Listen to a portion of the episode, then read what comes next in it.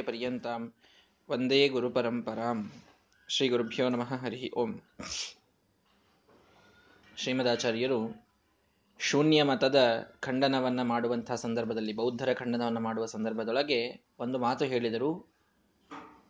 ಸ್ಪಷ್ಟವಾಗಿ ಶೂನ್ಯವನ್ನೇ ಒಪ್ಪುವಂಥವರು ಕೆಲವರು.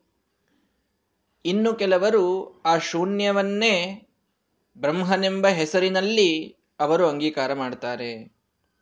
ಅವರಿಬ್ಬರಲ್ಲಿ ಯಾವ ರೀತಿಯ ಭೇದವೂ ಇಲ್ಲ.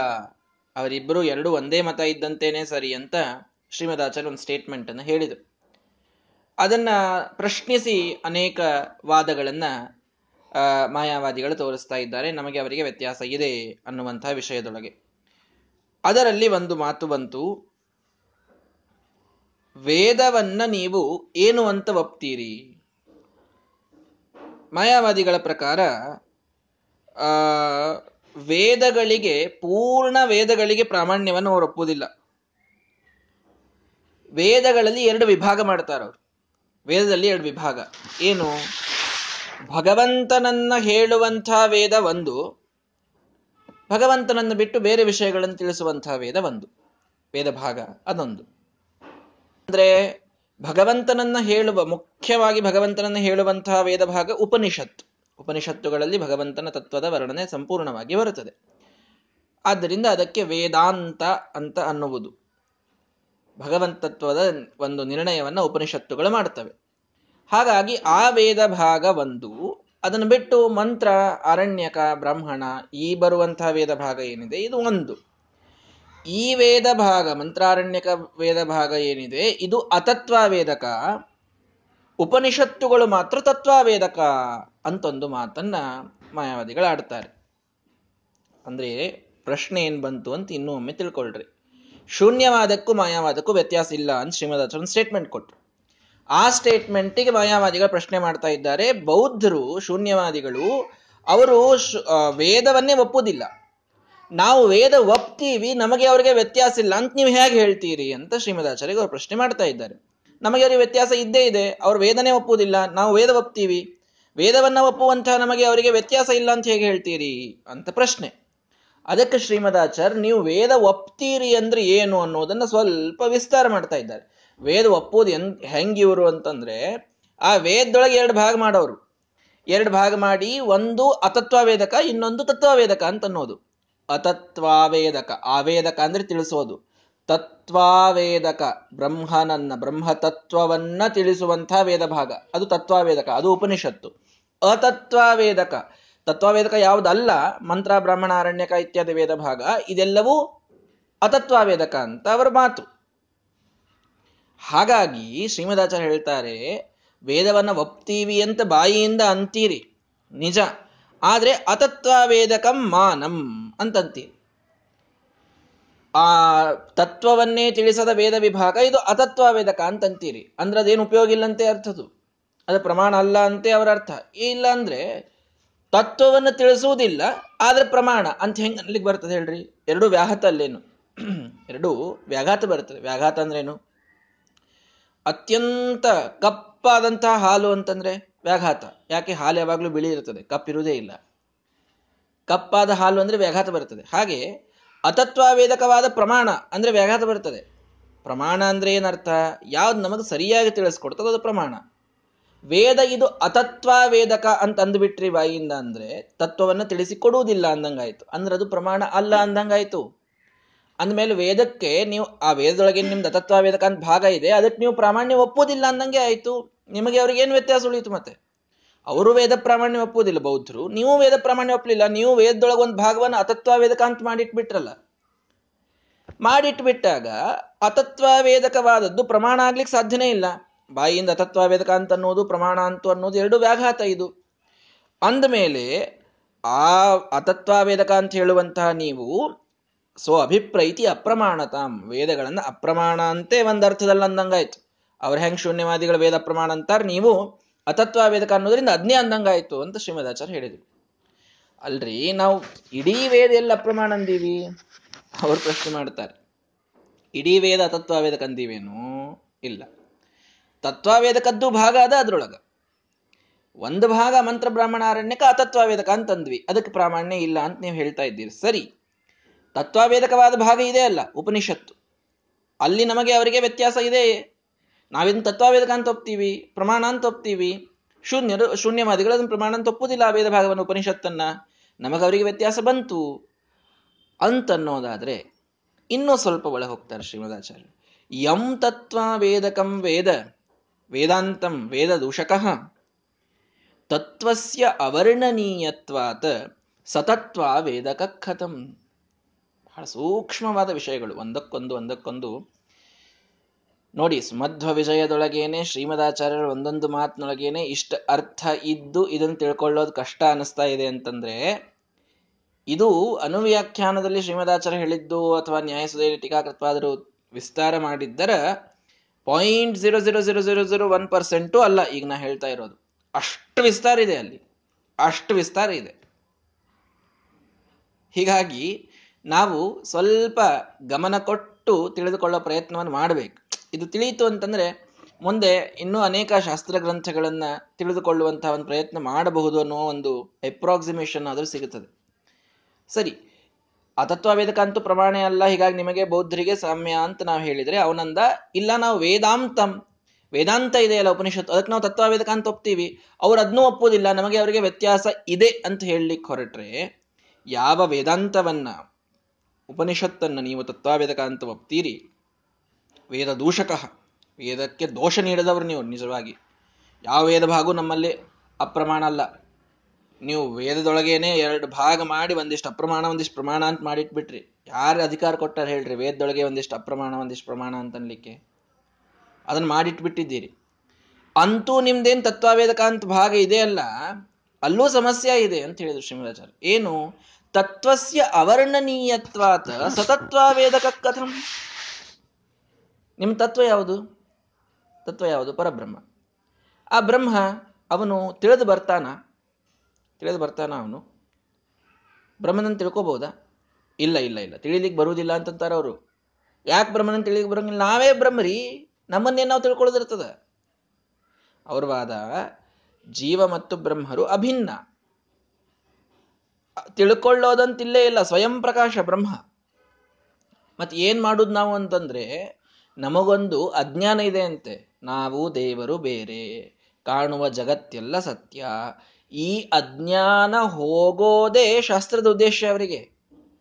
ಅಜ್ಞಾನ ಹೋದ್ರೇನೆ ಮೋಕ್ಷ, ಅಂದ್ರೆ ಅಜ್ಞಾನ ಹೋಗೋದೇ ಮೋಕ್ಷ. ಮೋಕ್ಷ ಅಂತಂದ್ರೆ ಏನೋ ಒಂದು ವಿಶೇಷ ಆನಂದ, ಆನಂದಾನ್ ಮಂದ ಮಂದಾದತಿ ಮರುತಃ ಕುಂದ ಮಂದಾರ ನಂದ್ಯಾವರ್ತಾಮೋದಾಂಧಾನ ಮೃದುಪದ ಗೀತಕೈಹಿ ಸುಂದರೀನಾಂ. ಸುಂದರಿಯರ ಮೃದುವಾದಂತಹ ಗೀತೆಗಳು ಅಲ್ಲಿ ತಂಪಾದಂತಹ ತಂಗಾಳಿಯಲ್ಲಿ ನಂದ್ಯಾವರ್ತಾದಿ ಪುಷ್ಪಗಳು ಇವೇನ ಆನಂದಿಲ್ಲ ಮೋಕ್ಷದೊಳಗೆ? ನಾವೇ ಪರಬ್ರಹ್ಮನ ಸ್ವರೂಪವಾಗೋದೇ ಮೋಕ್ಷ. ನಾವು ಪರಬ್ರಹ್ಮನ ಸ್ವರೂಪ ಇದ್ದೇ ಇದ್ದೀವಿ, ನಮಗೆ ಅವಿದ್ಯ ಇದೆ ಮಧ್ಯದಲ್ಲಿ. ಆ ಅವಿದ್ಯ ಸರಿಯೋದೇ ಆ ವಿದ್ಯ ಸರಿದರೆ ಆ ಅಜ್ಞಾನದ ನಾಶವೇ ಮೋಕ್ಷ. ಇದವರು ಒಪ್ಪುವಂಥದ್ದು. ಸರಿ, ಆಗ ಏನಾಗ್ತದೆ?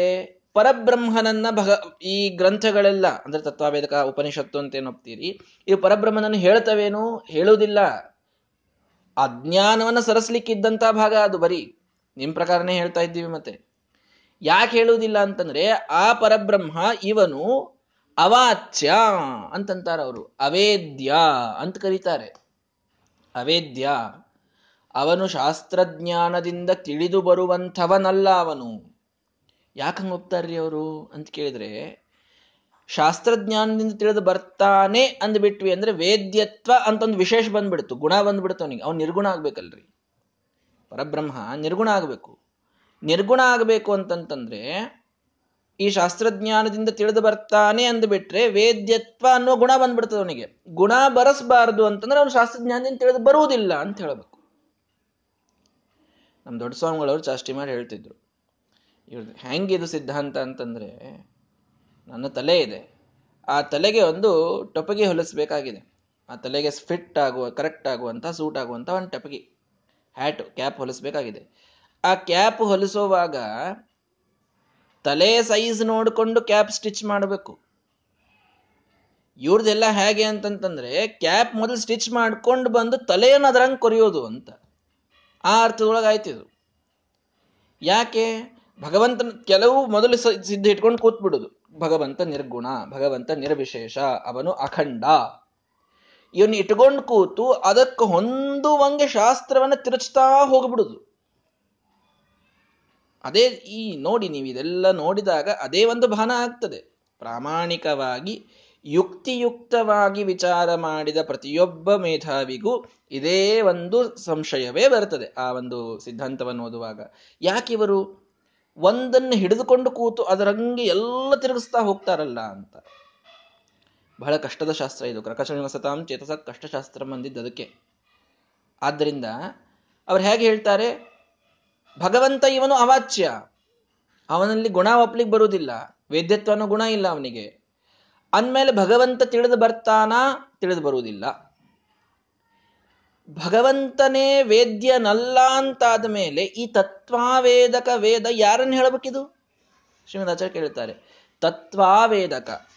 ಭಗವಂತನನ್ನ ತಿಳಿಸುವುದು. ಅಂತ ನಿಮ್ಮ ಅರ್ಥ ಆ ವೇದ ಪ್ರಮಾಣ ಅಂತಂತೀರಿ. ಆದ್ರೆ ಭಗವಂತ ತಿಳಿದು ಬರ್ತಾನಾ ಅಂತ ಕೇಳಿದ್ರೆ ಇಲ್ಲ ಇಲ್ಲ. ಅವನು ಅವೇದ್ಯ ಅಂತ ಹೇಳ್ತೀರಿ. ಅವನ ಅವೇದ್ಯ ಅಂತಾದ್ಮೇಲೆ ಈ ವೇದ ಇದು ತತ್ವಾವೇದಕ ಆಗ್ಲಿಲ್ಲ. ಇದು ಪ್ರಮಾಣ ಆಗ್ಲಿಲ್ಲ.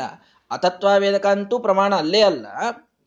ಇನ್ನು ತತ್ವ ಇದು ವೇದ್ಯವೇ ಅಲ್ಲವಾದ್ರಿಂದ ತತ್ವವೇದಕವೂ ಪ್ರಮಾಣವಲ್ಲ. ಅಂತೂ ವೇದ ಪ್ರಮಾಣ ಅಲ್ಲ ಅಂತ ನಿಮ್ಮ ಬಾಯಿಯಿಂದ ನೀವೇ ಹೇಳ್ದಂಗಾಯ್ತು ಅಂತ ಶ್ರೀಮದಾಚಾರ್ಯ ಹೇಳ್ತಾರೆ. ವೇದಗಳ ಪ್ರಾಮಾಣ್ಯವನ್ನ ಒಪ್ಪೋದ್ರಿಂದ ನಮಗೂ ಬೌದ್ಧರಿಗೂ ವ್ಯತ್ಯಾಸ ಇದೆ ಅಂತ ಅವ್ರು ಹೇಳಲಿಕ್ಕೆ ಹೊರಟ್ರೆ ಶ್ರೀಮದಾಚಾರ್ಯರು, ವೇದದಲ್ಲಿ ನೀವೇ ಎರಡು ಭಾಗ ಮಾಡ್ತೀರಿ. ಅತತ್ವ ವೇದಕ ಅಂತೂ ಪ್ರಮಾಣ ಅಲ್ಲೇ ಅಲ್ಲ ನಿಮ್ಮ ಪ್ರಕಾರನೇ ಪ್ರಮಾಣ ಅಲ್ಲ. ಇನ್ ತತ್ವಾವೇದಕನೇ ನೀವು ಪ್ರಮಾಣ ಅಂತ ಒಪ್ತಾ ಹೊರಟರೂ ಕೂಡ ಅದು ನಿಮ್ಮ ತತ್ವವೇ ಅವೇದ್ಯವಾದ್ದರಿಂದ ಅದನ್ನು ಆವೇದನ ಮಾಡ್ಲಿಕ್ಕೆ ಬರುವುದೇ ಇಲ್ಲ. ನಿಮ್ಮ ತತ್ವವೇ ತಿಳಿದು ಬರಲಾರ್ದಂಥದ್ದಾದ್ದರಿಂದ ಅದನ್ನು ತಿಳಿಸೋದು ಅನ್ನೋದು ಸಾಧ್ಯ ಇಲ್ಲ. ಅಂದಮೇಲೆ ತತ್ವಾವೇದಕವೂ ಕೂಡ ವೇದ ಭಾಗ ಇಲ್ಲ. ಅಂದಮೇಲೆ ಯಾವ ವೇದ ಭಾಗವೂ ನಿಮಗೆ ಪ್ರಮಾಣವಲ್ಲ. ಇದನ್ನು ಸ್ಪಷ್ಟ ಮಾಡುತ್ತೆ. ಹೀಗೆ ವೇದ ಪ್ರಾಮಾಣ್ಯವನ್ನು ನೀವು ಒಪ್ಪಲಿಕ್ಕೆ ಬರುವುದಿಲ್ಲ ಅಂತ ಸ್ಪಷ್ಟ ಮಾಡಿದರು. ಇನ್ನೂ ಚೂರು ಸೂಕ್ಷ್ಮ ಹೋಗಿ ಮುಂದಿನ ಮಾತು ಬಹಳ ಕಠಿಣವಾದದ್ದು. ಸ್ವಲ್ಪ ತಿಳಿಸುವ ಪ್ರಯತ್ನವನ್ನು ಮಾಡ್ತೇನೆ. ಲಕ್ಷಣಾಭಿಪ್ರವರ್ತಂತೆ ವಾಕ್ಯಾನಿ ತಿಸೃಭಿರಯದಿ ವಿಷಯತ್ವಂ ಲಕ್ಷಣಾನಾಂ ತಸ್ಯೈವ ಅನಿಷ್ಟಮಾಗತಂ ಅಂತ ಒಂದು ವಾಕ್ಯ. ಬಹಳ ಸೂಕ್ಷ್ಮವಾಗಿ ಶ್ರೀಮದಾಚಾರ್ಯ ತಿಳಿಸುವಂತಹ ವಾಕ್ಯ. ಏನಿದರ ಅರ್ಥ ಅಂತಂದ್ರೆ, ನಾವು ದೇವರು ದೇವರನ್ನ ವೇದ ಹೇಳ್ತದ ಅಂತಂದ್ರೆ ಇಲ್ಲ. ಅಂತಂದ್ವಿ. ಯಾಕೆ? ಹೇಳಿಬಿಡ್ತು ಅಂತಂದ್ರೆ ಅವನು ವೇದ್ಯನಾಗ್ತಾನಲ್ಲ. ಅವನು ವೇದ್ಯನಾಗ್ತಾನೆ. ಆದ್ದರಿಂದ ವೇದ್ಯತ್ವ ಅನ್ನುವಂತಹ ವಿಶೇಷ ಬಂದು ಹೋಗ್ತದೆ, ಗುಣ ಬಂದು ಹೋಗ್ತದೆ. ಆದ್ದರಿಂದ ವೇದಗಳು ಅವನನ್ನು ತಿಳಿಸುವುದಿಲ್ಲ ಅಂತಂದ್ವಿ. ಆದರೆ ನಾವು ಯಾವ ಅಭಿಪ್ರಾಯದೊಳಗೆ ಅಂದೀವಿ ಅಂತ ನೀವು ತಿಳ್ಕೊಳ್ರಿ ಅಂತ ಹೇಳ್ತಾರೆ ಅವರು. ನಮಗೆ ಮತ್ತೆಷ್ಟು ಉಪನ್ಯಾಸ ಏನು? ಬಹಳ ಸೂಕ್ಷ್ಮವಾದ ವಿಷಯ. ವೇದಗಳು ಭಗವಂತನನ್ನ ಡೈರೆಕ್ಟ್ ಆಗಿ ಹೇಳುವುದಿಲ್ಲ. ಡೈರೆಕ್ಟ್ ಆಗಿ ಹೇಳಿದ್ರೆ ಅವನು ವೇದ್ಯ ಅಂತ ಆಗ್ತಾನೆ, ತಿಳಿದು ಬರುವವ ಅಂತ ಆಗ್ತಾನೆ. ಇಂಡೈರೆಕ್ಟ್ ಆಗಿ ಹೇಳ್ತಾವವು. ಇಂಡೈರೆಕ್ಟ್ ಆಗಿ ಹೇಳ್ತಾವ. ವಿಚಿತ್ರವಾದ ವಾದ ಇದೆಲ್ಲ. ಇಂಡೈರೆಕ್ಟ್ ಆಗಿ ಹೇಳೋದು ಅಂತಂದ್ರೆ ಹೇಗೆ? ಲಕ್ಷಣಾವೃತ್ತಿಯಿಂದ ಹೇಳ್ತಾವೆ ಅಂತ ಅವರೊಂದು ವಾದವನ್ನು ಮಂಡಿಸ್ತಾರೆ. ನಾವು ಪುಸ್ತಕವನ್ನ ಪುಸ್ತಕ ಅಂತ ಶಬ್ದದಿಂದ ಕರೆದ್ರೆ ಅದು ಮುಖ್ಯ ವೃತ್ತಿ ಪುಸ್ತಕ ಶಬ್ದಕ್ಕೆ ಮುಖ್ಯ ವೃತ್ತಿಯಿಂದ ಏನರ್ಥ? ಪುಸ್ತಕ ಅನ್ನೋ ವಸ್ತು. ಇದೇ ಅರ್ಥ. ಆದರೆ ಇಂಡೈರೆಕ್ಟ್ ಆದ ಅರ್ಥವನ್ನು ಕೊಡುವಂತಹ ಕೆಲವು ಶಬ್ದಗಳಿರ್ತವೆ. ನಾವು ಕೆಲವು ಪ್ರಯೋಗ ಮಾಡ್ತೀವಿ. ನಾವು ಗೊತ್ತಿಲ್ಲದೆ ಕೆಲವು ಪ್ರಯೋಗ ಮಾಡ್ತೀವಿ. ಈಗ ಫಾರ್ ಎಕ್ಸಾಂಪಲ್ ನಿಮ್ಮ ಮನೆ ಎಲ್ಲಿದೆ ಗಂಗಾ ನದಿಯೊಳಗಿದೆ ನಮ್ಮ ಮನೆ ಅಂತಂದ್ರು ಒಬ್ರು ಯಾರು? ಕಾಶಿಯೊಳಗೆ ಹೋಗಿದ್ರಿ. ಕಾಶಿಯಲ್ಲಿ ಹೋದಾಗ ನಿಮ್ಮ ಮನೆ ಎಲ್ಲಿದೆ? ಗಂಗೆ ಎಲ್ಲಿದೆ? ಗಂಗೆಯಲ್ಲಿ ಮನೆ ಇದೆ ಅನ್ನೋದಕ್ಕೆ ಏನರ್ಥ? ಗಂಗೆಯ ತೀರದಲ್ಲಿದೆ. ಅಷ್ಟು ಸಮೀಪದಲ್ಲಿದೆ ಅಂತ ಅರ್ಥ. ನಿಮ್ಮ ಮನೆಯಲ್ಲಿದೆ ಗಂಗೆಯಲ್ಲಿದೆ ಅಂದ್ರೆ ಗಂಗೆಯ ತೀರದಲ್ಲಿದೆ ಅಂತ. ಅಂದದ್ದೇನು? ಗಂಗೆಯಲ್ಲಿ ಅಂತ. ಗಂಗೆ ಅನ್ನೋದಕ್ಕೆ ಅರ್ಥ ಏನು? ಗಂಗೆಯ ಪ್ರವಾಹ. ನಾವರ್ಥ ಮಾಡಿದ್ದೇನು ಗಂಗೆಯ ತೀರ. ಮುಖ್ಯ ಯಾವುದು, ಗಂಗಾ ಅನ್ನೋ ಶಬ್ದಕ್ಕೆ ಮುಖ್ಯ ವೃತ್ತಿಯಿಂದ ಯಾವ್ದರ್ಥ? ಗಂಗೆಯ ಪ್ರವಾಹ. ನಾವರ್ಥ ಮಾಡಿದ್ಯಾವುದು ಗಂಗೆಯ ತೀರ. ಅಂದಮೇಲೆ ಒಂದು ಶಬ್ದಕ್ಕೆ ಒಂದು ಮುಖ್ಯ ಅರ್ಥ ಅಂತ ಇರ್ತದೆ ಒಂದು ಲಕ್ಷ್ಯ ಅರ್ಥ ಅಂತ ಇರ್ತದೆ ಇದರಿಂದ ಲಕ್ಷಣಯ ತಿಳಿದುಕೊಳ್ಬೇಕಾದ ಅರ್ಥ ಅಂತ ಒಂದಿರ್ತದೆ. ಹಾಗೆ ಭಗವಂತ ಇವನು ಮುಖ್ಯವಾಗಿ ತಿಳಿದು ಬಂದಿದ್ದ ಅಂತಾದರೆ ಅವನು ವೇದ್ಯ ಅಂತ ಆಗ್ತಾನೆ. ವೇದ್ಯ ಅಂತಾದರೆ ಅವನಲ್ಲಿ ಗುಣ ಬಂತು ಅದರಿಂದ ನಿರ್ಗುಣತ್ವ ಹೋಯಿತು ಅಂತ ನೀವು ನಮಗೆಲ್ಲ ಒಂದಿಷ್ಟು ಮಸಿ ಬಳಿತೀರಿ. ನಾವು ದೇವರನ್ನ ವೇದ್ಯ ಅಂತ ಒಪ್ಪುವುದಿಲ್ಲ. ಅವನನ್ನ ವೇದಗಳು ಮುಖ್ಯ ವೃತ್ತಿಯಿಂದ ಹೇಳುವುದೇ ಇಲ್ಲ. ಅಮುಖ್ಯ ವೃತ್ತಿಯಿಂದ ಲಕ್ಷಣಾ ವೃತ್ತಿಯಿಂದ ಹೇಳ್ತವೆ ಅಂತ ನಾವು ಹೇಳ್ತೀವಿ. ಅವಾಗೇನು ಸಮಸ್ಯೆ ಬರ್ತದೆ? ಶಬ್ದಗಳು ತನ್ನ ಅರ್ಥವನ್ನು ತಿಳಿಸೋದೇ ಒಂದು ಡೈರೆಕ್ಟ್ ಆಗಿ, ಒಂದು ಇಂಡೈರೆಕ್ಟ್ ಆಗಿ. ಡೈರೆಕ್ಟ್ ಆಗಿ ತಿಳಿಸಿದಾಗ ನೀವು ನಮಗೆ ದೋಷ ಹೇಳಿದ್ರಿ. ನಾವು ಇಂಡೈರೆಕ್ಟ್ ಆಗಿ ತಿಳಿಸ್ತವೆ ಅಂತ ಹೇಳ್ತೀವಿ. ಅವಾಗೇನ್ ದೋಷ ಹೇಳ್ತೀರಿ? ವೇದಗಳು ಭಗವಂತನನ್ನು ಹೆಂಗ್ ತಿಳಿಸ್ತವೆ? ಲಕ್ಷಣಾವೃತ್ತಿಯಿಂದ ತಿಳಿಸ್ತವೆ. ಅಂತ ಮಾತು ಹೇಳ್ತಾರವರು ಲಕ್ಷಣಾಭಿಪ್ರವರ್ತಂತೆ ವಾಕ್ಯಾನಿ ತಿಸೃಭಿರ್ಯದಿ. ಇನ್ನೂ ಸ್ವಲ್ಪ ಡೀಟೇಲ್ ಆಗಿ ಹೋದ್ರೆ ಮೂರು ವಿಧದ ಲಕ್ಷಣ ಇದೆ. ಮೂರು ವಿಧದ ಲಕ್ಷಣ. ಜಹಲ್ ಲಕ್ಷಣ ಅಂತ ಮೊದಲನೇದ್ದು.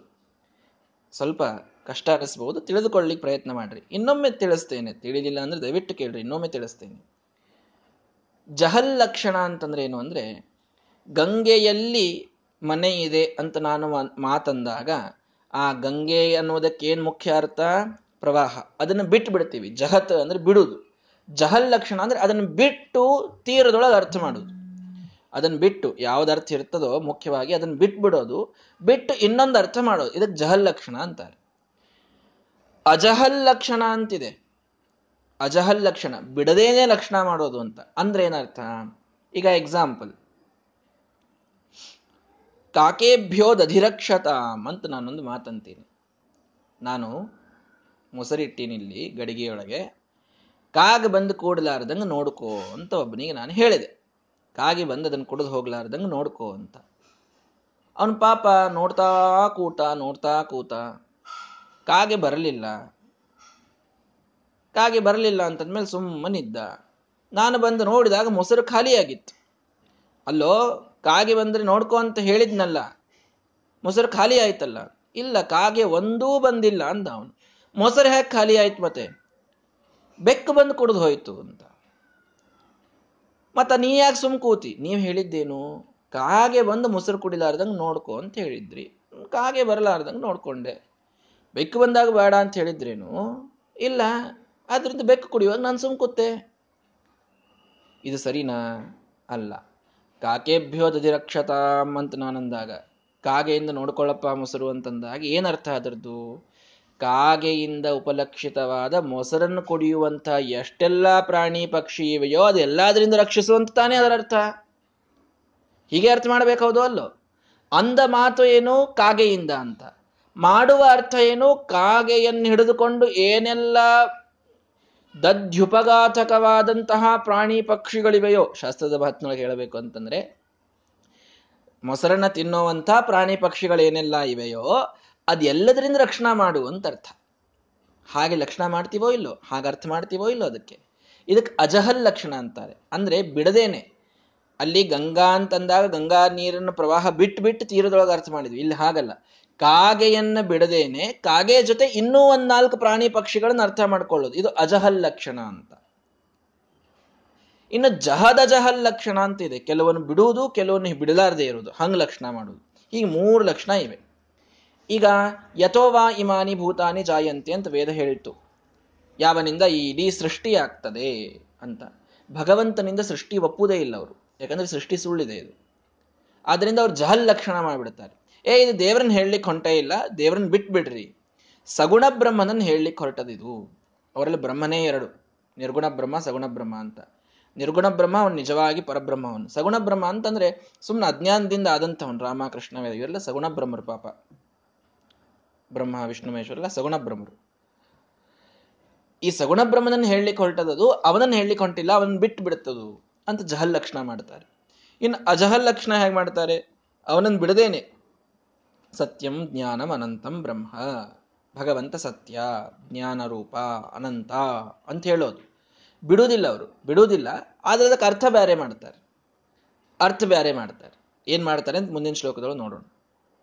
ಇನ್ ಜಹದ ಜಹ ಲಕ್ಷಣ ಅಂದ್ರೆ ಕೆಲವು ಬಿಡೋದು, ಕೆಲವು ಹಿಡಿಯೋದು. ತತ್ವಮಸಿ ಅಂತಂದೆ. ನೀನೇ ಅವನಿದ್ದೀಯ ಅಂತಂದಾಗ ಏನರ್ಥ? ನೀನು ಅವನು ಅಂತನ್ನೋದು ಇದು ವಿರುದ್ಧ. ಅಲ್ರಿ, ನಾನು ಸರ್ವಜ್ಞ ಇದ್ದೀನಿ. ಅಥವಾ ದೇವರ ಸರ್ವಜ್ಞ, ನಾನು ಅಲ್ಪಜ್ಞ. ದೇವರ ಸರ್ವಶಕ್ತ, ನಾನು ಅಲ್ಪಶಕ್ತ. ದೇವರಿಗೆ ಗುಣ ಇವೆ, ನನ್ನಲ್ಲಿ ದೋಷ ಇವೆ. ಅವಾಗೇನ್ ಮಾಡ್ರಿ? ಸರ್ವಜ್ಞತ್ವ, ಅಲ್ಪಜ್ಞತ್ವ ಬಿಟ್ಬಿಡ್ರಿ. ಸರ್ವಶಕ್ತ, ಅಲ್ಪಶಕ್ತ ಬಿಟ್ಬಿಡ್ರಿ. ಏನ್ ನಿಮಗೆ ಡಿಫ್ರೆನ್ಸಸ್ ಇದೆ ಎಲ್ಲ ಬಿಟ್ಬಿಡ್ರಿ. ಅವನು ಚೇತನ, ನೀನು ಚೇತನ. ಅವನ ಸ್ವರೂಪನೂ ಅಪ್ರಾಕೃತ ನೀನು ಸ್ವರೂಪನು ಅಪ್ರಾಕೃತ. ಹಿಂಗ ಕೆಲವನ್ನ ಹಿಡ್ಕೊಂಡು ಲಕ್ಷಣ ಮಾಡಿಬಿಡ್ರಿ, ನೀನು ಅವನು ಒಂದೇ ಅಂತ. ಜಹದ ಅಜಹಲ್ ಲಕ್ಷಣ. ವಿರುದ್ಧವಾದ ಧರ್ಮಗಳನ್ನು ಬಿಟ್ಬಿಡೋದು, ಒಂದೇ ಇದ್ದದನ್ನು ಹಿಡಿಯೋದು, ಅರ್ಥ ಮಾಡಿಬಿಡೋದು ಒಂದೇ ಇದ್ದೀವಿ ಅಂತ. ಹೀಗೆ ಲಕ್ಷಣಾವೃತ್ತಿಯಿಂದ ವೇದಗಳು ಬ್ರಹ್ಮನನ್ನು ತಿಳಿಸ್ತವೆ. ಇದು ಮುಖ್ಯ ವೃತ್ತಿ ಅಲ್ಲ ಗಂಗೆಗೆ ನಾನು ತೀರಾ ಅಂತ ಅರ್ಥ ಮಾಡಿದಾಗ ಅದು ಮುಖ್ಯ ವೃತ್ತಿ ಅಲ್ಲ, ಮುಖ್ಯ ಅರ್ಥ ಅಲ್ಲ ಅದು. ಅದು ಲಕ್ಷಣಾದಿಂದ ಮಾಡಿದಂತಹ ಅರ್ಥ, ಗೌಣವಾದ ಅರ್ಥ ಅದು. ಹಾಗೆ ವೇದಗಳು ಅಮುಖ್ಯ ವೃತ್ತಿಯಿಂದ ಬ್ರಹ್ಮನನ್ನು ಹೇಳ್ತವೆ. ಮುಖ್ಯ ವೃತ್ತಿಯಿಂದ ಹೇಳಿದ್ರೆ ಅವನ ಅವೇದ್ಯ ಅಂತ ಅನ್ನೋದಕ್ಕೆ ಸಮಸ್ಯೆ ಆಗ್ತಾ ಇತ್ತು. ನೀವು ನಿರ್ಗುಣ ಇದ್ದಾನೆ ನೀವು ಹೆಂಗ್ ಗುಣ ಹೋಗ್ತೀರಿ ಹಾಗೆ ಹೀಗೆ ಆಗ್ತಿತ್ತು. ನಾವು ಅಮುಖ್ಯ ವೃತ್ತಿಯಿಂದ ಇದ್ದಾನೆ ಅಂತ ಹೇಳ್ಬಿಡ್ತೀವಿ. ಆದ್ರಿಂದ ಏನೂ ದೋಷ ಇಲ್ಲ. ಅಂತಿಷ್ಟೆಲ್ಲ ಪಾಪ ತಂದಚ್ಚಿದ ಅವನು. ಅವಾಗ ಶ್ರೀಮದಾಚಾರ್ಯ ಹೇಳ್ತಾರೆ ವಿಷಯತ್ವಂ ಲಕ್ಷಣಾನಾಂ ತಸ್ಯೈವ ಅನಿಷ್ಟಮಾಗತಂ ಮತ್ತೆ ನಿನಗೆ ಅನಿಷ್ಟ ಬಂತೆ ಅಪ್ಪ ಹೀಗೆ ಹೇಳಿದರು. ಯಾಕೆ? ಏನವನು? ಏನಂತಂದ್ರಿ? ಶಬ್ದಕ್ಕೆ ವಿಷಯನಲ್ಲ, ಲಕ್ಷಣಕ್ಕೆ ವಿಷಯ ಅಂತ ನೀವಂದ್ರಿ. ಹೌದಾ? ಶಬ್ದದ ಮುಖ್ಯ ವೃತ್ತಿಗೆ ಅವನ ವಿಷಯನಲ್ಲ, ಲಕ್ಷಣಕ್ಕೆ ಅವನ ವಿಷಯ. ಸರಿ. ಶಬ್ದ ವಿಷಯತ್ವ ಅಂತನ್ನೋ ಗುಣ ಬರಲಿಲ್ಲ. ಲಕ್ಷಣ ವಿಷಯತ್ವ ಅನ್ನೋ ಗುಣ ಅಂತೂ ಬಂತಲ್ಲ, ನೀವು ನಿರ್ಗುಣ ಅಂತೂ ಹೋಯ್ತಿಲ್ಲ ನಿಮ್ದು. ಶ್ರೀಮದ್ ಆಚಾರ್ಯ ಬಹಳ ಚಂದ ಕೇಳ್ತಾರೆ. ನಿಮ್ ದೇವ್ರ ನಿರ್ಗುಣ ಹೌದು ಅಲ್ಲ? ಹೌದು. ಅಂದಮೇಲೆ ನಿಮ್ ಲಕ್ಷಣಕ್ಕೆ ಯಾರ ವಿಷಯ? ಡೈರೆಕ್ಟ್ ಆಗಿ ಅವನು ಮೀನ ಆಗ್ಲಿಲ್ಲ ಡೈರೆಕ್ಟ್ ಆಗಿ ಅವನ ಅರ್ಥ ಹೇಳಲಿಕ್ಕೆ ಬರಲಿಲ್ಲ. ಸರಿ ಇಂಡೈರೆಕ್ಟ್ ಆಗಿ ಯಾರನ್ನು ಹೇಳ್ತೀರಿ? ಬ್ರಹ್ಮನನ್ನು ಹೇಳ್ತೀರಿ. ಇಂಡೈರೆಕ್ಟ್ ಆಗಿ ಹೇಳಿಸಿಕೊಳ್ಳುವವನು ಯಾರು? ಬ್ರಹ್ಮ. ಆ ಗುಣ ಬಂತೋ ಇಲ್ಲೋ? ಮತ್ತೆ ನಿಮ್ ನಿರ್ಗುಣ ಹೋಯ್ತು. ಹೆಂಗ್ ತರ್ತಾರೆ ನೋಡಿ ಶ್ರೀಮದಾಚಾರ್ಯರು ತಸ್ಯೈವ ಅನಿಷ್ಟವಾಗತಂ. ಅಲ್ಲೂ ಅನಿಷ್ಟ ಬಂತು ನಿನಗೆ. ಯಾಕೆ? ವಿಷಯತ್ವಂ ಲಕ್ಷಣಾನಂ. ಲಕ್ಷಣಕ್ಕೆ ಯಾರು ವಿಷಯಪ್ಪ ನಿನ್ನ ಪ್ರಕಾರ? ಬ್ರಹ್ಮನೇ ವಿಷಯ. ಆ ಬ್ರಹ್ಮ ಏನಿದ್ದಾನೆ? ನಿರ್ಗುಣನಿದ್ದಾನೆ. ನಿರ್ಗುಣನಿದ್ದರಿಂದ ಹೋಯ್ತದು. ಲಕ್ಷಣ ವಿಷಯತ್ವ ಅನ್ನೋದು ಕೂಡಲಿಲ್ಲ. ಅಂದಮೇಲೆ ವೇದಗಳು ಭಗವಂತನ ನಿಮ್ಮ ಪ್ರಕಾರ ಹೋದರೆ ಅಂತೂ ಏನು ಹೇಳಬೇಕಾಗಿದೆ? ನಿಮ್ಮ ಪ್ರಕಾರ ಹೋದರೆ ವೇದಗಳು ಭಗವಂತನನ್ನು ಹೇಳಲಿಕ್ಕೆ ಸಾಧ್ಯ ಇಲ್ಲ. ಹೇಳುವುದಿಲ್ಲ ಆದರೆ ಅವು ತತ್ವಾವೇದಕ ಆಗಲಿಲ್ಲ. ತತ್ವಾವೇದಕ ಅಲ್ಲ ಅಂದಮೇಲೆ ಅವು ಪ್ರಮಾಣ ಅಲ್ಲ. ವೇದಗಳು ಪ್ರಮಾಣ ಅಲ್ಲ ಅಂತ ನೀನು ಒಪ್ಪಿದಂತಾಯಿತು. ನಿನಗೆ ಬೌದ್ಧಗೆ ಏನೂ ವ್ಯತ್ಯಾಸ ಉಳಿದಿಲ್ಲ. ಮೂಲದಲ್ಲಿ ತಂದು ಅಲ್ಲಿ ಹಚ್ಚಬೇಕಾಗಿದೆ ಅದನ್ನು ಒಟ್ಟಾರೆಯಾಗಿ ನಿನಗೆ ಮತ್ತು ಬೌದ್ಧನಿಗೆ ಯಾವ ವ್ಯತ್ಯಾಸವಿಲ್ಲ. ವೇದಗಳು ಪ್ರಮಾಣ ಅಲ್ಲ ಅಂತವನು ಒಪ್ತಾನೆ, ವೇದಗಳ ಪ್ರಮಾಣ ಅಲ್ಲ ಅಂತ ನೀನು ಒಪ್ತಿ ಯಾಕೆ? ನಾನು ಒಪ್ಪೋದಿಲ್ಲಲ್ರಿ, ನಾನು ಅತತ್ವವೇದಕ ತತ್ವವೇದಕ ಅಂತ ಒಪ್ತೀನಿ ಅಂದ್ರೆ, ಅತತ್ವವೇದಕ ಅಂತೂ ನಿಮ್ಮ ಪ್ರಮಾಣ ಅಂತ ಒಪ್ಪುದೇ ಇಲ್ಲ. ಇದ್ದ ತತ್ವವೇದಕದೊಳಗೂ ಕೂಡ ಆ ನಿನ್ನ ಪರಬ್ರಹ್ಮ, ಇವನು ಅವರ್ಣನೀಯ ಇವನು ಅವೇದ್ಯ. ಆದ್ದರಿಂದ ಅವನನ್ನು ವೇದಗಳು ತಿಳಿಸ್ಲಿಕ್ಕೆ ಆಗುವುದಿಲ್ಲ. ಅಂದಮೇಲೆ ಇವಕ್ಕೆ ಯಾವ ವಿಷಯನೇ ಇಲ್ಲ. ವಿಷಯ ಇರಲಾರ್ದು ಅಪ್ರಮಾಣ ಅಂತ ಆಗ್ತದೆ. ಇಲ್ರಿ ನಾವು ಡೈರೆಕ್ಟ್ ಆಗಿ ಹೇಳೋದಿಲ್ಲ, ಲಕ್ಷಣಯ ಹೇಳ್ತೀವಿ ಅಂತಂದ್ರೆ ಅಲ್ಲೂ ಒಂದು ವಿಷಯತ್ವ ಅನ್ನೋ ಗುಣ ಅಂತೂ ಬರ್ತದೆ. ನಿನ್ನ ನಿರ್ಗುಣತ್ವ ಭಂಗ ಆಗಿಬಿಡುತ್ತದೆ ನಿಮ್ಮ ಗುರುಗಳು ನಿರ್ಗುಣ ನಿರ್ಗುಣ ನಿರ್ಗುಣ ಅಂತ ಅನ್ಕೋತ ಬಂದಿದ್ದಾರೆ. ನೀನು ಅವನಿಗೆ ಲಕ್ಷಣಾತ್ ವಿಷಯತ್ವ ಅನ್ನೋ ಗುಣ ಒಪ್ಪಿಬಿಟ್ಟಿ ಅಂತಂದ್ರೆ ಗುಣ ಬಂದು ಹೋಗ್ತದೆ, ನಿರ್ಗುಣತ್ವದ ಹಾನಿ ಆಗ್ತದೆ ಅಪಸಿದ್ಧ ಅಂತ ಬರ್ತದೆ. ನಿಮ್ಮ ಗುರುಗಳು ಹೇಳಿದ್ದರ ವಿರುದ್ಧ ನೀನು ಹೇಳಿದಂಗೆ ಆಗ್ತದೆ. ಇಷ್ಟೆಲ್ಲ ದೋಷಗಳು ಬರುವುದರಿಂದ ನೀನು ಭಗವಂತನಿಗೆ ಲಕ್ಷಣಾ ವಿಷಯತ್ವವನ್ನು ಒಪ್ಪಲಿಕ್ಕೆ ಸಾಧ್ಯ ಇಲ್ಲ ಅಂತ ಶ್ರೀಮದಾಚಾರ್ಯರು ಒಂದು ವ್ಯಾಪ್ತಿಯನ್ನ ಗಟ್ಟಿ ಮಾಡಿದರು. ಸರಿ, ಇಷ್ಟೇ ದೋಷ ಅಲ್ಲ ಇನ್ನೂ ಅಧಿಕ ಏನು ಅಂತಂದ್ರೆ ಕಿಂಚಾಖಂಡೇತ್ರ ವಾಕ್ಯಾನಿ ಕಿಂಚಿತ್ ವಿಧದತೆ ನಹಿ ತಾನ್ಯಭ್ಯದುರಭಾವಂಚೇತ ಜಾಡ್ಯಾದೇಸ್ತನ್ನ ಶೋಭತೆ. ನಿರ್ವಿಶೇಷನಾದಂತಹ ಬ್ರಹ್ಮನಲ್ಲಿ ಆ ವಾಕ್ಯಗಳು ಅವು ಏನೋ ಇವೆ ಅಂತ ಹೇಳ್ತಾ ಇಲ್ರಿ, ಇದು ಇಲ್ಲ ಅಂತ ಹೇಳ್ತಾ ಇವೆ. ಇದೊಂದ್ರಿ ಅವ್ರದ್ದು ವಿಚಿತ್ರವಾದ ಇದು. ಏನು ಅಂದ್ರೆ, ಭಗವಂತ, ಈಗ ನಾವು ಕೇಳ್ತೀವಿ, ನಿರ್ವಿಶೇಷ ನಿರ್ವಿಶೇಷ ಅಂತ ಬಡ್ಕೊಳ್ತೀವಿ ದೇವರನ್ನ. ಸತ್ಯಂ ಜ್ಞಾನಂ ಅನಂತಂ ಬ್ರಹ್ಮ. ದೇವರ ಸತ್ಯಸ್ವರೂಪ, ಜ್ಞಾನಸ್ವರೂಪ, ಅನಂತ. ಇವೆಲ್ಲ ವಿಶೇಷ ಅಲ್ಲೇನು ದೇವರಿಗೆ ಹೇಳಿದ್ದು ವೇದಗಳಲ್ಲೇನೆ. ದೇವರಿಗೆ ಸತ್ಯತ್ವನೂ ವಿಶೇಷ ಇದೆ, ಜ್ಞಾನತ್ವನೂ ವಿಶೇಷ ಇದೆ, ಅನಂತತ್ವನೂ ವಿಶೇಷ ಇದೆ. ಮತ್ತು ನಿರ್ವಿಶೇಷ ಅಂತ ಎಲ್ಲ ಅಂದಂಗಾಯ್ತು ವಿಶೇಷ ಹೇಳ್ದಂಗೆ ಆಯ್ತಲ್ಲ ವೇದ. ಅಂತ ನಾವು ಪ್ರಶ್ನೆ ಮಾಡಿದಾಗ ಅವನೊಂದು ಮಾತು ಹೇಳ್ತಾನೆ, ಏನಂದ್ರೆ, ಅವನ್ ಹೆಂಗೆ ನೋಡ್ರಿ? ನಾವು ಸತ್ಯ ಅಂತ ಹೇಳಲಿಕ್ಕೆ ಹೊರಟಿಲ್ಲ ವೇದ. ನಾವೇನು ಹೋಗ್ತೀವಿ ದೇವರಿಗೆ ಸತ್ಯ ಅಂತ ಹೇಳಲಿಕ್ಕೆ ಹೊಂಟಿಲ್ಲ ಅಂತ ವೇದ. ಅಸತ್ಯ ಅಲ್ಲ ಅಂತ ಹೇಳಿ ಹೊಂಟಿದೆ ತಾನ್ಯಭ್ಯದುರ್ ಅಭಾವಂ ಅಭಾವನ್ ಹೇಳಲಿಕ್ಕೆ ಹೊರಟಿದೆ ವೇದ. ಭಗವಂತ ಸುಳ್ಳಲ್ಲ ಅನ್ನೋ ಅರ್ಥದಲ್ಲಿ ಅವನು ಸತ್ಯ. ಭಗವಂತ ಜಡನಲ್ಲ ಅನ್ನೋ ಅರ್ಥದಲ್ಲಿ ಅವನು ಜ್ಞಾನಿ. ಭಗವಂತ ಅಂತ ಉಳ್ಳವನಲ್ಲ ಅನ್ನೋ ಅರ್ಥದಲ್ಲಿ ಅವನಂತ ಅವನಲ್ಲಿ ಸತ್ಯತ್ವ ಅನ್ನೋ ಗುಣ ಇಲ್ಲ. ಅವನಲ್ಲಿ ಜ್ಞಾನತ್ವ ಅನ್ನೋ ಗುಣ ಇಲ್ಲ ಅನಂತತ್ವ ಅನ್ನೋ ಗುಣ ಇಲ್ಲ. ಅವನಲ್ಲಿ ಆ ಗುಣದ ಅಭಾವ ಇಲ್ಲ ಅಂತಷ್ಟೇ ಅರ್ಥ ಅಲ್ಲಿ. ಸುಳ್ಳಿಲ್ಲ ಅಂತಷ್ಟೇ ಅರ್ಥ ಸತ್ಯಕ್ಕೆ. ಸತ್ಯ ಇದ್ದಾನಂತ ಅರ್ಥ ಅಲ್ಲ ಅಂತ ಇದನ್ನ ಕೊಡಿಸ್ತಾರ ಅವ್ರು. ಯಾಕೆ ಇಷ್ಟೆಲ್ಲ ತ್ರಾಸ ಪಡ್ತಾರ ಅವರು ಅಂತಂದ್ರೆ, ದೇವ್ರ ನಿರ್ಗುಣತ್ವ ಭಂಗ ಆಗ್ಬಾರ್ದ್ರಿ. ಸತ್ಯ, ಜ್ಞಾನ, ಅನಂತ ಅಂತ ಗುಣ ಹೇಳಿಬಿಟ್ವಿ ಅಂತಂತಂದ್ರೆ ದೇವ್ರ ನಿರ್ಗುಣತ್ವ ಹೋಗ್ಬಿಡುತ್ತದೆ ನಿರ್ಗುಣತ್ವ ಹೋಗಬಾರ್ದು ಅಂದ್ರೆ ಏನ್ ಮಾಡ್ಬೇಕು? ದೇವ್ರ ಸುಳ್ಳಲ್ಲ ಅಂತ ಹೇಳಲಿಕ್ಕೆ ಹೊಂಟದ ವೇದ. ಸತ್ಯ ಅಂತ ಹೇಳಲಿಕ್ಕೆ ಹೊಂಟಿಲ್ಲ. ಜಡ ಅಲ್ಲ ಅಂತ ಹೇಳಲಿಕ್ಕೆ ಹೊಂಟದೆ. ಜ್ಞಾನಿ ಅಂತ ಹೇಳಲಿಕ್ಕೆ ಹೊಂಟಿಲ್ಲ. ಅಂತ ಇಲ್ಲ ಅಂತ ಹೇಳಿಕೊಂಟದೆ ಅನಂತ ಅಂತ ಹೇಳಿಕೊಂಟಿಲ್ಲ ಹಿಂಗ ಅರ್ಥ ಮಾಡ್ತಾರ್ರಿ ಅವರು. ಶ್ರೀಮದಾಚಾರ್ಯ ಅಂದ್ರು ಜಾಡ್ಯಾದಿಸ್ತನ್ನ ಶೋಭತೆ. ಶೋಭಿಸೋದೇ ಇಲ್ಲ ಈ ವಾದ ಅಂತ ಹೇಳಿಬಿಟ್ರು ಶ್ರೀಮದಾಚಾರ್ಯ. ಶೋಭಿಸೋದಿಲ್ಲ ಈ ವಾದ. ಚಂದ ಅನಿಸೋದಿಲ್ಲ ಇದು. ಏ ಚಂದ ಏನು ಅನಿಸೋದ್ರಿ ಅಂತಂದ್ರೆ ಶ್ರೀಮದಾಚಾರ್ಯ ಹೇಳ್ತಾರೆ ನೋಡ್ರಿ ಎಷ್ಟು ಅದನ್ನ ರೋಚಕವಾಗಿ ಹೇಳ್ತಾರೆ. ಅಭಾವ ಭಾವಸ್ಯಾಭಾವಾತ್ ಭಾವರೂಪಸ್ಯ ತಸ್ಯತು. ಭಾವಾಭಾವ ವಿಶೇಷಾಣಾಂ ಅಭಾವಾದ್ ಅವಿಶೇಷಿನಃ ಅಂತ. ಭಾರಿ ಅದ್ಭುತವಾದ ಮಾತು. ಏನ್ ಹೇಳಲಿಕ್ಕೆ ಹೊರಟ್ರು ಅಂತಂದ್ರೆ, ನೀವು ಹಿಂಗ ಸತ್ಯ ಅಲ್ಲ ಸುಳ್ಳಲ್ಲ ಅದಕ್ಕೆ ಸತ್ಯ, ಜಡ ಅಲ್ಲ ಅದಕ್ಕೆ ಜ್ಞಾನಿ ಹಿಂಗೆ ಹೇಳ್ಕೋತ ಹೊರಟ್ರೆ, ಇವೇನ್ ಪದ ಇವೆ ಅಲ್ಲ? ಸತ್ಯ, ಜ್ಞಾನ, ಅನಂತ, ಈ ಪದಗಳು. ಇವು ಇವು ಬ್ರಹ್ಮನ ವಿಶೇಷನೋ ಅಥವಾ ಬ್ರಹ್ಮಾತ್ಮಕನು? ಬ್ರಹ್ಮನ ವಿಶೇಷವೋ ಅಥವಾ ಬ್ರಹ್ಮಾತ್ಮಕನು? ಅಂದ್ರೆ ಬ್ರಹ್ಮನಲ್ಲೇ ಇದ್ದದ್ದು ಅಥವಾ ಬ್ರಹ್ಮನ ಹೊರಗಿದ್ದು ವಿಶೇಷಗಳಾಗಿದ್ದು, ಗುಣ ಆಗಿದ್ದು? ಬ್ರಹ್ಮಾತ್ಮಕ ಅಂತ ನೀವು ಅಂದ್ರಿ ಅಂತಂತಂದ್ರೆ, ಆವಾಗ ಈ ಅಭಾವ ಅಂತನ್ನೋದು ಬ್ರಹ್ಮಾತ್ಮಕ. ಬ್ರಹ್ಮಾತ್ಮಕ ಅಂದ್ರೆ ಏನು? ಬ್ರಹ್ಮನ ಸ್ವರೂಪ. ಅಸತ್ಯ ಅಲ್ಲ ಅನ್ನೋದು ಬ್ರಹ್ಮನ ಸ್ವರೂಪ. ಅಲ್ಲ ಅಲ್ಲ ಅಲ್ಲ ಅನ್ನೋದೇ ಬ್ರಹ್ಮನ ಸ್ವರೂಪ ಆಗಿಬಿಟ್ರೆ, ಅಲ್ಲ ಅನ್ನೋದು ಬ್ರಹ್ಮನ ಸ್ವರೂಪ ಆಗಿಬಿಟ್ರೆ, ಆಗ ಸಮಸ್ಯೆ ಏನು ಅಂತಂತಂದ್ರೆ ಭಗವಂತ ಇವನು ಅಭಾವಾತ್ಮಕನಾಗಿ ಬಿಡ್ತಾನೆ ಅಭಾವವೇ ಅವನ ಸ್ವರೂಪ ಅಂತ ಆಗಿಬಿಡುತ್ತದೆ ದೇವರು ಸುಳ್ಳಲ್ಲ, ದೇವರು ಜಡ ಅಲ್ಲ, ದೇವರು ಅಂತ ಉಳ್ಳವನಲ್ಲ, ಅಲ್ಲ ಅಂದಿದ್ದೇ ದೇವರು ಅಂತ ಆಗಿಬಿಡುತ್ತದೆ ಅಂದ್ರೆ ದೇವರು ಅಭಾವಾತ್ಮಕನಾಗಬೇಕಾಗ್ತದೆ. ಅಭಾವಾತ್ಮಕನಾಗಬೇಕಾಗ್ತದೆ. ದೇವರಿಗೆ ಅಭಾವ ಸ್ವರೂಪಿ ಅಂತ ಅನ್ಬೇಕಾಗ್ತದೆ. ನಾವು ಒಪ್ತೀವಿ ಇದನ್ನ? ವಿಚಾರ ಮಾಡ್ರಿ. ದೇವರಿಗೆ ನಾವು ಭಾವ ಅಂತೀವೋ ಭಾವ ಅಂದ್ರೆ ಇದ್ದದ್ದು, ಅಭಾವ ಅಂದ್ರೆ ಇರಲಾರ್ದು. ನೀವು ದೇವರಿಗೆ ಇದಿಲ್ಲ, ಇಲ್ಲ ಇಲ್ಲ ಇಲ್ಲ ಇಲ್ಲ ಅಂತ ಅಷ್ಟೇ ಹೇಳ್ಕೊತ ಹೊಂಟ್ಬಿಟ್ರೆ ದೇವರ ಅಭಾವ ಸ್ವರೂಪಿ ಅಂತ ಆಗ್ಬಿಡ್ತಾನೆ ಭಾವಸ್ವರೂಪಿ ಅಂತ ಆಗುದಿಲ್ಲ. ಒಪ್ಲಿಕ್ಕೆ ಬರುವುದಿಲ್ಲ ಇನ್ನು ಭಾವಾಭಾವ ವಿಶೇಷಣ. ಇಲ್ಲ, ನಾವು ಅದೆಲ್ಲ ಅವಕ್ಕೆ ವಿಶೇಷ ಅಂತ ಒಪ್ತೀವಿ ದೇವರಿಗೆ ಅಂತನ್ನೋದಾದ್ರೆ ಅಭಾವಾತ್ ಅವಿಶೇಷಿನಃ. ಅವನು ನಿರ್ವಿಶೇಷ. ನಿರ್ವಿಶೇಷನಾದವನಲ್ಲಿ ಅದೊಂದು ವಿಶೇಷ ಅಂತ ಹಾಗೆ ಒಪ್ತೀರಿ? ಸುಳ್ಳಲ್ಲ ಅನ್ನೋದೊಂದು ವಿಶೇಷ ಆಯ್ತಲ್ಲ ಅವನಿಗೆ. ಜಡನಲ್ಲ ಅನ್ನೋದೊಂದು ವಿಶೇಷನಲ್ಲ, ವಿಶೇಷವೇ ಅವನಿಗೆ. ಅಂತ ಉಳ್ಳವನಲ್ಲ ಅನ್ನೋದೊಂದು ವಿಶೇಷನೇ ಅವನಿಗೆ. ವಿಶೇಷ ಅಂತ ಒಪ್ಪಿದ್ರೆ ನಿರ್ವಿಶೇಷತ್ವ ಭಂಗ. ಇಲ್ಲ ಅದ ಅಭಾವ ಅಂತ ಒಬ್ಬಿಟ್ರಿ ಅಂತಂದ್ರೆ ದೇವರ ಭಾವ ಸ್ವರೂಪಿ ಆಗ್ತಾನೆ. ಎರಡೂ ಪಕ್ಷದೊಳಗೂ ಕೂಡ ನಿಮಗೆ ಆ ದೇವರಲ್ಲಿ ಈಗ ಇಲ್ಲ ಇಲ್ಲ ಅಂತ ಹೇಳಿ ಕೂಡಿಸ್ತೀವಿ ಅಂತನೂ ಸಾಧ್ಯ ಇಲ್ಲ.